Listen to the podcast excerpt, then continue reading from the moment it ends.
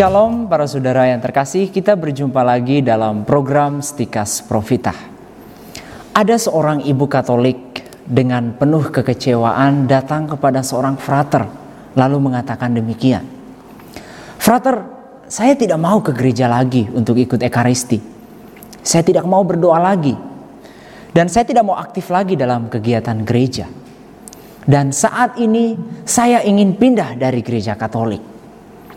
Saya mengatakan demikian karena banyak realitas yang sulit saya terima selama ini.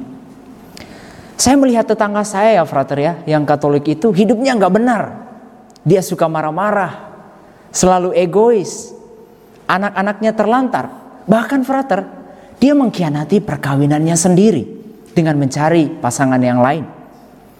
Padahal loh, dia itu adalah seorang aktivis paroki. Dia sangat aktif di gereja. Tapi kok bisa ya dia seperti itu? Saya sangat kecewa dengan hal ini. Para saudara yang terkasih, banyak sekali alasan mengapa orang tidak ke gereja, tidak aktif lagi ikut misa, tidak mau berdoa lagi, bahkan pindah dari gereja Katolik. Ada begitu banyak alasan. Bahkan ada yang mengatakan demikian. Lebih baik saya banyak menolong orang, saya membantu orang, peduli dengan orang daripada saya ke gereja ikut misa. Lalu pulang dari gereja suka marah-marah, hidup nggak benar, keluarga berantakan, dan bahkan terlibat dalam tindakan yang melanggar kemanusiaan. Lalu pertanyaan kita adalah, benarkah tindakan demikian untuk menemukan solusi yang terbaik dalam persoalan yang kita alami dalam hidup ini? Ataukah hal ini justru keliru atau salah? Nah, lalu kalau demikian, bagaimana caranya kita menghadapi situasi seperti ini? Apa yang harus kita lakukan? Untuk melihat situasi dan realitas seperti ini, perlu sekali kita melihat cara kita menentukan hidup yang baik. Ada suatu pertanyaan untuk menghantar kita menghayati panggilan hidup kita sebagai orang Kristen. Pertanyaannya adalah, ya, mari kita merefleksikan pertanyaan ini. Apakah saya hidup sampai saat ini seperti robot? Artinya hidup kita diatur, diobrak-abrik, dikendalikan, bahkan ditentukan oleh orang lain. Apakah saya hidup selalu bergantung kepada orang lain? Dalam artian yang menentukan mati dan hidup saya adalah orang lain. Apakah saya masuk Katolik? Itu karena terpaksa oleh orang lain. Kalau itu yang menjadi nafas hidup kita selama ini, tentu saja hal ini sangat keliru. Karena kita menjadikan orang lain sebagai penguasa, menjadikan orang lain sebagai tuan atas hidup kita, dan tentu kita tidak menjadikan Yesus sebagai Tuhan kita. Kalau kita berpikir demikian, kalau kita punya mentalitas demikian, Padahal para saudara, kita itu adalah makhluk yang diciptakan oleh Allah dengan rupa dan gambarnya sendiri. Jadi kita bisa hidup, kita bisa bergerak, kita bisa ada karena rahmat Tuhan, bukan karena orang lain. Sebab hanya satu Tuhan kita yang menciptakan, yang mengasihi dan yang memberikan nafas kehidupan kepada kita. Jadi sangat disayangkan Ya, karena orang lain yang membuat ketidaknyamanan hidup kita, yang membuat kita putus asa, kita kecewa, lalu Tuhanlah yang disalahkan. Bahkan Tuhanlah yang menjadi penyebabnya sehingga sampai suatu titik kita akan meninggalkan Tuhan. Tentu saja kita menjadi rugi dalam hal ini. Dan perbuatan ini justru keliru. Para saudara yang terkasih, Pertama-tama hal yang perlu kita ketahui bahwa kita beriman kepada Tuhan Yesus bukan saja pengakuan biasa bahwa saya adalah orang Katolik. Saya mengucapkan kata-kata kosong untuk mengungkapkan seribu pengakuan iman atau kredo saya kepada Allah. Saya menjawab rutinitas doa-doa liturgi dalam gereja dan lain sebagainya. Namun para saudara, lebih daripada itu, kita percaya kepada Yesus berarti kita menyerahkan seluruh diri kita kepada Allah. Suatu penyerahan diri yang total kepada Allah dan mengimani secara absolut apa yang ia katakan adalah tepat dan benar. Itu bahasa teologi ya dalam katekismus gereja Katolik. Ya, jadi kita percaya kepada Allah berarti menyerahkan diri secara total kepada Allah dan mengimani secara absolut apa yang ia katakan adalah tepat dan benar. Jadi kesimpulannya kita sangat membutuhkan penyerahan diri yang total kepada Allah. Bukan hanya setengah-setengah, bukan saja saat situasi yang enak, yang gembira, tetapi juga saat-saat sulit kehidupan kita. Kita ambil contoh ya mengenai hal ini dalam kitab suci sebagai tokoh iman yang sempurna, yaitu Bunda Maria. Bunda Maria itu adalah orang yang sangat yakin dan percaya akan sabda Allah dan kehendak Allah yang terbaik dalam dirinya. Dalam katekismus gereja Katolik dikatakan demikian selama seluruh kehidupannya, juga dalam percobaannya yang terakhir, ketika Yesus putranya wafat di kayu salib, imannya tidak pernah goyah. Maria tidak melepaskan imannya bahwa sabda Allah akan terpenuhi. Ya, karena itu gereja menghormati Maria sebagai tokoh iman yang paling murni. Lalu para saudara, bagaimana caranya kita menghadapi realitas yang sulit seperti ini? Pertama-tama, kita harus menyadari bahwa menjadi pengikut Kristus berarti setia mengikuti apa yang Yesus ajarkan, apa yang dilakukannya, dan apa yang menjadi keteladanan hidupnya. Maksudnya begini: ketika Tuhan harus memanggul salib untuk keselamatan manusia, Hal itu juga berlaku pada kita murid-muridnya untuk meneladani sang guru. Dan tentunya ini juga yang menjadi ajaran Yesus.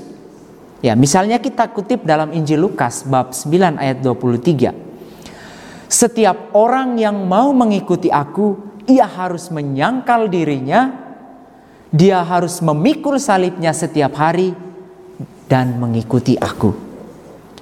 Jadi dengan demikian, kalau ini yang menjadi pegangan kita, realitas yang sulit itu, ya, segala persoalan yang kita alami itu, kita ingat bahwa Yesus yang menjadi guru kita. Dia juga memikul salib. Dia juga menderita banyak pencobaan. Tetapi satu keyakinan Tuhan Yesus sendiri, dia setia memikul salib itu. Dengan demikian, realitas yang sulit itu kita bawa pada suatu salib yang harus kita jalani dalam hidup ini. Kalau hal ini para saudara yang menjadi semangat kita, tentu kita tidak akan kecewa. Tidak akan lari daripadanya dan kita tidak putus asa. Lalu pada akhirnya kita tidak mungkin akan meninggalkan Tuhan. Itu yang pertama. Yang kedua, hal yang perlu kita lihat adalah perlu kita menyadari tugas dan tanggung jawab kita sebagai orang Katolik atau orang yang sudah dibaptis. Berkat sakramen pembaptisan dan penguatan, kita menerima tri tugas Kristus yaitu imam, nabi dan raja. Jadi ingat para saudara, kita sudah dibaptis dan juga kita menerima sakramen penguatan, itu berarti kita menerima tri tugas Kristus. Kita uh, menjalankan tugas sebagai imam, sebagai nabi dan sebagai raja. Maka Seharusnya saat realitas sulit itu kita hadapi, justru kita dipanggil untuk mewartakan dan menghadirkan Yesus yang hidup, bukan malah kita kecewa, kita putus asa lalu pada akhirnya menyalahkan Tuhan. Ya. Kita hadir saat situasi sulit tersebut justru menjadi Allah Tuhan untuk menyelamatkan situasi itu, bukan malah menghindarinya membiarkannya, apalagi berusaha menutup diri, berontak, atau bahkan sangat menyayat hati kalau kita sampai pada menyangkal Yesus sebagai Sang Juru Selamat kita. Inilah panggilan kita. Tugas yang dipercayakan oleh Allah kepada kita untuk peduli dengan orang lain. Kita berusaha mendekati dan menyelesaikan persoalannya, memberikan pemahaman yang baik, atau lebih lagi kita mungkin membawa kesulitan itu dalam doa-doa kita kepada Tuhan. Ya. Kalau hal tersebut kita lakukan, itu berarti kita adalah orang yang sangat berbahagia dalam hidup ini. Karena kita sudah menyelamatkan teman kita, menyelamatkan sahabat kita, keluarga kita, tetangga kita kepada Tuhan. Lalu kita kembali kepada persoalan tadi. Ngapain saya harus ke gereja? Ikut misa hari Minggu, berdoa aktif dalam kegiatan gereja. Toh masih hidup nggak benar. Sama saja dengan orang yang tidak ke gereja.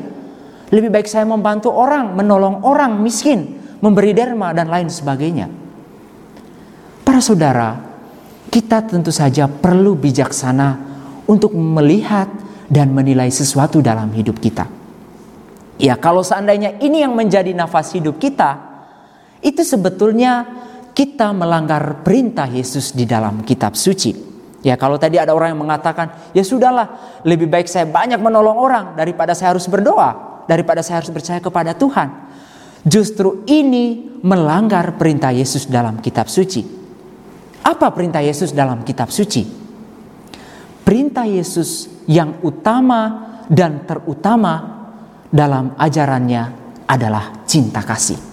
Ingat para saudara, Yesus lebih dahulu mengatakan, "Kasihilah Tuhan Allahmu dengan segenap hatimu, dengan segenap akal budimu, dengan segenap pikiranmu, dengan segenap kekuatanmu."